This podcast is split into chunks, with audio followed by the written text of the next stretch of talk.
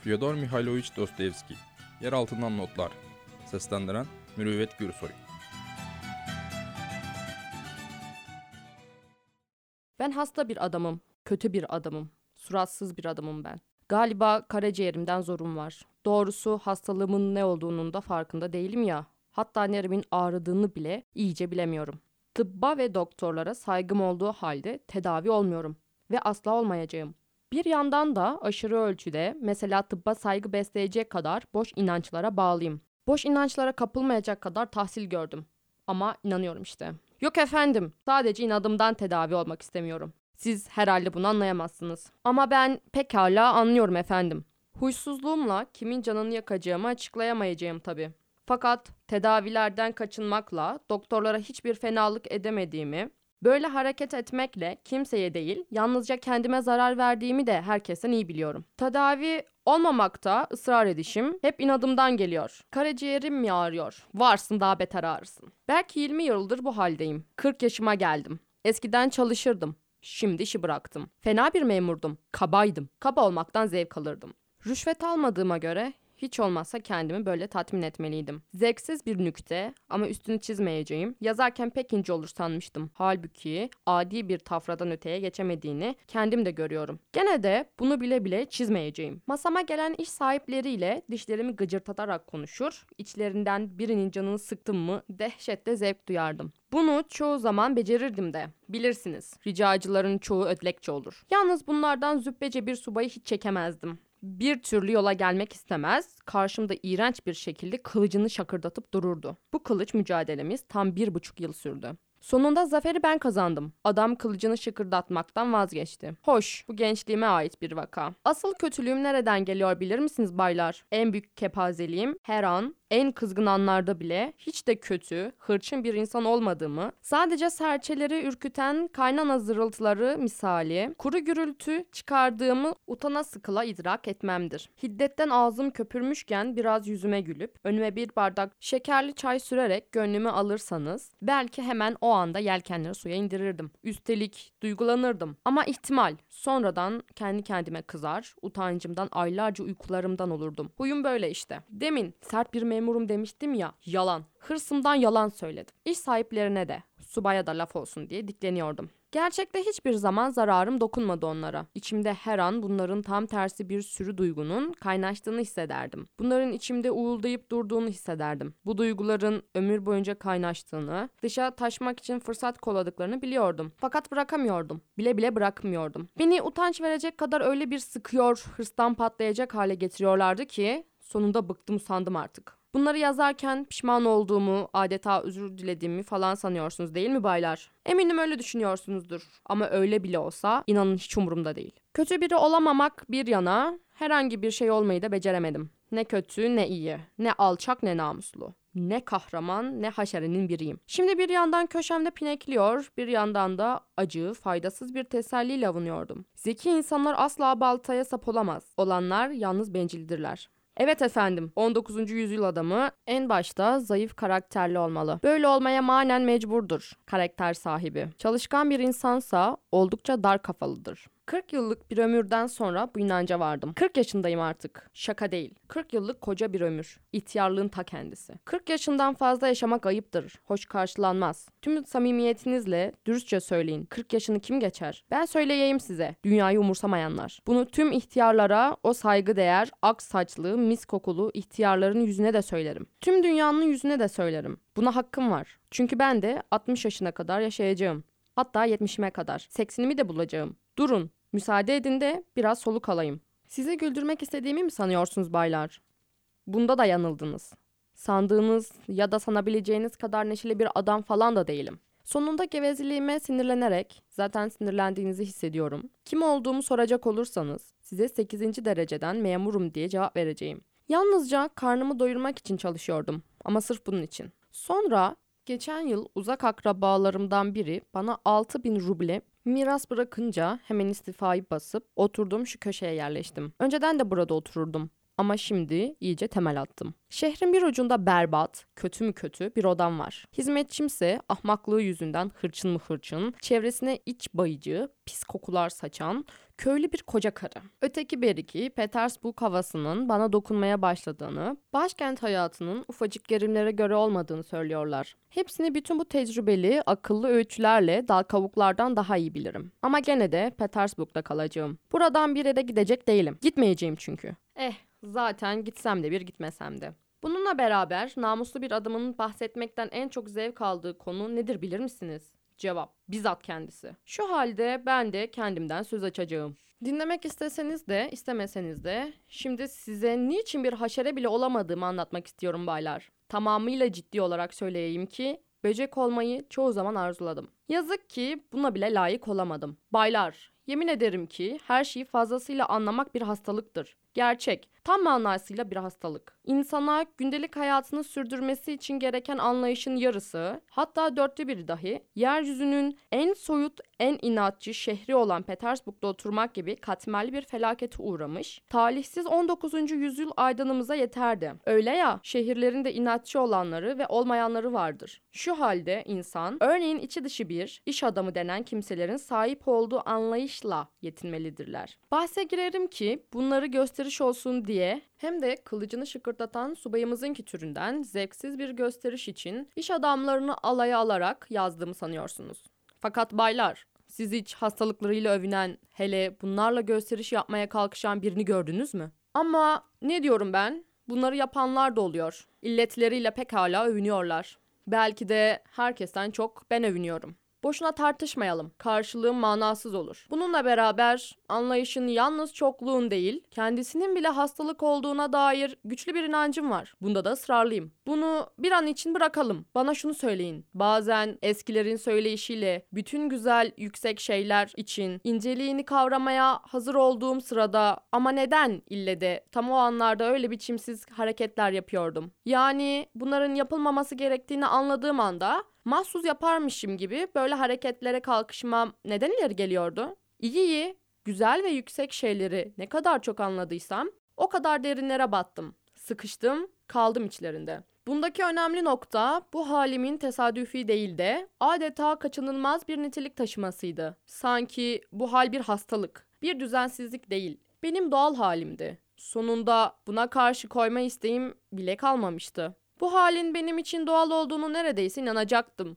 Belki de inanmıştım. Başlangıçta bu mücadele beni öyle üzdü ki başkalarının da aynı durumla karşılaştığına inanmadığım için. Bunu ömrüm boyunca sır olarak sakladım. Kendimden utanıyordum. Belki şimdi bile utanırım. Bayağı bir Petersburg gecesinden sonra evime dönünce o gün gene bir kepazelik yaptığımı, bunu tamire imkan olmadığını, bütün varlığımla hissederek sinsi, anormal, adi bir sevinç duymaktan kendimi alamaz, içimi dolduran acılık zayıflamaya başlayıp İlkin alçakça, melunca bir hazla, sonunda da ciddi bir zevke dönüşünceye dek geziden gizliye kendi kendimi yiyip bitirdim. Evet, tam manasıyla zevkti bu. Bunun da arkasında dururum. Bu konuyu başkalarının da bu çeşit zevkler duyup duymadıklarını anlamak için söz açtım. Biraz açıklayayım. Bu küçülmenizi olanca şiddetiyle idrak etmenin verdiği zevktir. O kötü halinize rağmen başka türlü olamayacağını, tek bir kurtuluş çaresi bulunmadığını, artık değişemeyeceğinizi, hatta bunun için zamanınız, inancınız olsa bile kendinizin isteyemeyeceğinizi anlamanın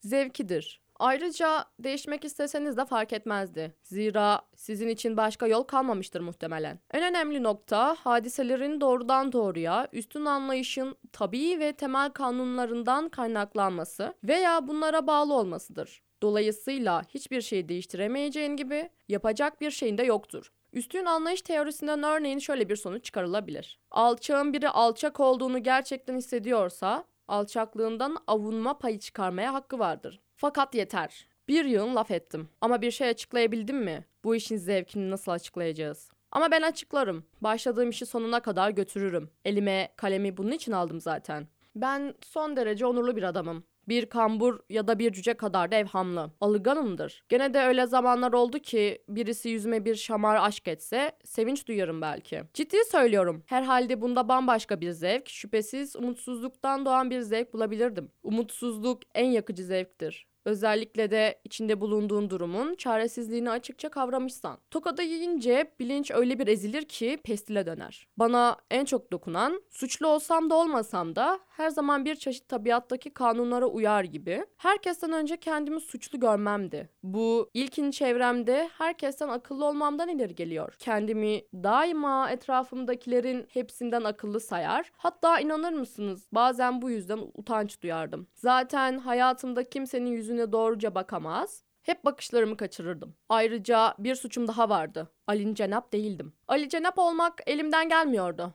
Olsam bile bu duygudan faydalanamayacağım için daha çok azap duyacaktım. Herhalde bu erdemimi yerinde kullanamazdım, affedemezdim. Çünkü suçlu tabiatta var olan kanunlar gereği bana vurmuş olabilirdi. Ve tabiattaki kanunları affetmekten de söz edilemez. Unutamazdım. Çünkü tabiat kanununa uysa da bir hakaret unutulamaz. Ama öte yandan anicelap değilim diye hakaret edenden öc almak istesem de elimden bir şey gelmezdi. Çünkü hiçbir zaman hiç kimseye bir şey yapmaya cesaret edemezdim herhalde. Peki neden cesaret edemezdim? Bu konuda bir iki söz söylemek isterim.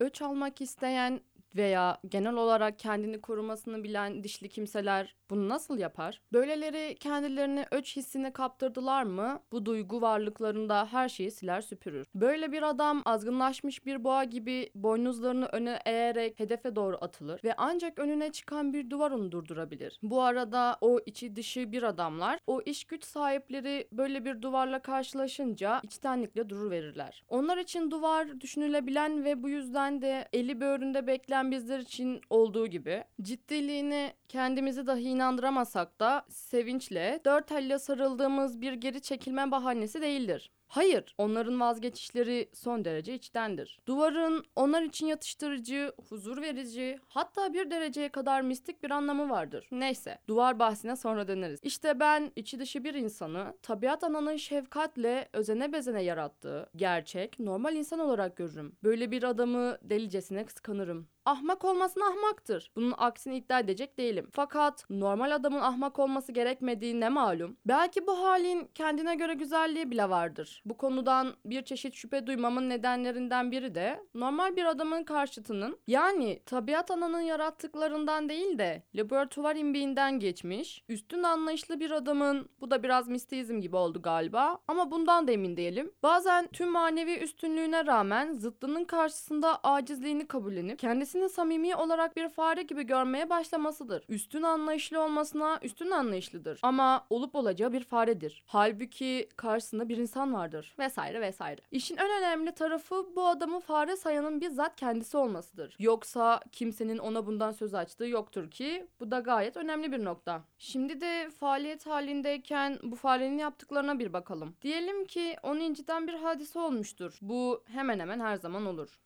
Ve fare intikam almak istemektedir. İçinde bir I Home the Nature Ed de la Verayton'dan daha çok fenalık birik. Hakaret edene kendisine yapılan kötülüğe kötülükle karşılık vermek için duyduğu iğrenç, alçakça istek muhtemelen bir I Home the Nature Ed de la Verayton'dan daha çok içini kemirir. Çünkü bir I Home the Nature Ed de la Verayton doğuştan ahmak olduğu için öç almayı düpedüz bir hak sayar. Halbuki fare üstün anlayışı yüzünden bunu adil bulmayarak reddeder. Nihayet sıra maksada yani öç alma fiiline gelir. Zavallı fare ilk kepazeliğinin yanı sıra bir sürü sual, şüphe şeklinde o kadar çok yeni yeni kepazelik katmış, bir sorunun etrafına öyle çok çözülmemiş mesele yığmıştır ki tam manasıyla ne yapacağını bilmez haldedir. Varlığına ister istemez giren şüphelerden, heyecandan ve onunla açıktan açığa alay eden içi dışı bir güç sahipleriyle hakim durumdaki tiranların tükürüklerinden meydana gelmiş uğursuz bir karışım, kokuşmuş cıvık bir çamur yığını onu çepeçevre sarmıştır. Farenin bu durum karşısında tutacağı tek yol her şeyden vazgeçip yapmacı, kendisinin de inanmadığı küçümser bir gülümsemeyle delikçine kaçmaktır. Orada pis, leş kokan yer altında hakarete, alaya uğramış zavallı faremiz derhal kesin, zehirli ve özellikle sonsuz bir kin beslemeye başlar. Artık 40 yıl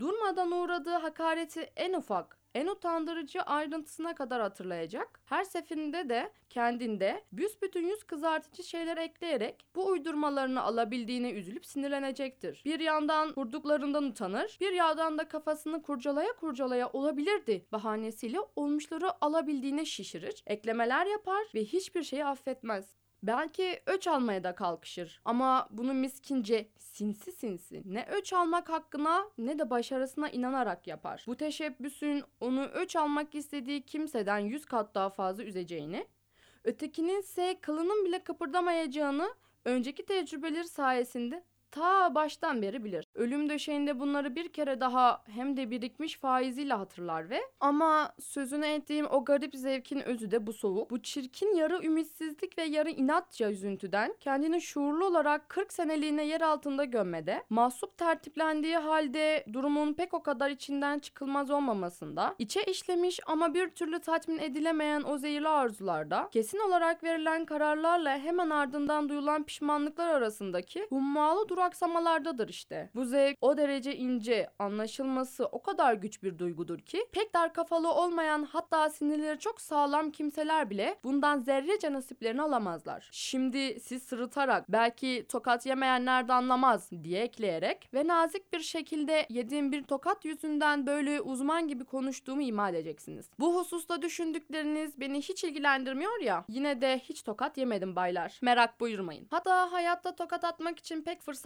bulamadığımdan üzülmesi gereken belki de benim. Ama yeter. Sizi epey ilgilendiren bu konuda tek sözcük daha etmeyeceğim artık. Zevklerin bazı inceliklerini kavrayamayan sağlam sinirli insanlar hakkında sakin sakin yazmaya devam edeyim. Bu zatlar sırası gelince boğazlarını yırtarcasına böğürmekle dahi yükselebilir. Ama demin de söylediğim gibi bu çeşit insanlar imkansızlıkla karşılaşınca derhal siner. İmkansızlık bir taş duvar mıdır yani? Nasıl bir taş duvar? Elbette tabiat taş duvarı. Gövdendeki tek bir yağ damlasının senin için yüz binlerce hemcinsinkinden daha değerli olması gerektiği erdemlerin, ödevlerin, inançların ve öbür safsataların hep bu sonuca göre çözümleneceği ispat edilirse yine olduğu gibi kabulleneceksin. İtiraz edemezsin. Çünkü bunlar da matematiğin iki kere iki dört kesinliği vardır. Biraz itiraz etmeyi deneyin isterseniz. Aman efendim nasıl itiraz edersiniz?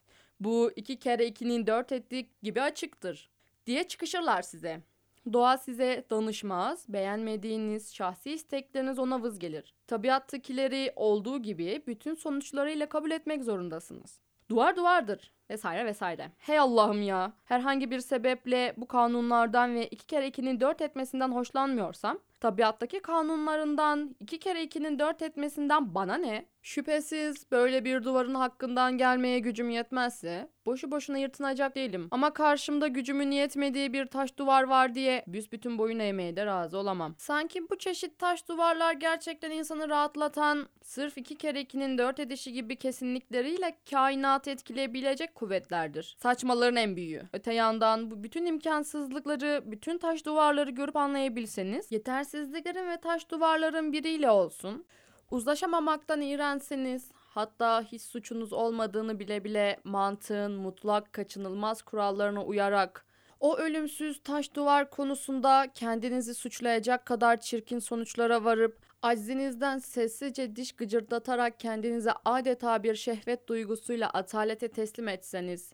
sonra da ortada hırsınızı alacak tek bir varlık bulunmadığını, çevrenizde dönenlerin el çabukluğu, hileler ve düzenbazlıktan meydana gelmiş bulanık bir karışım olduğunu fark etseniz bile, bunu bilinmeyenlere, hilelere rağmen içiniz sızlar.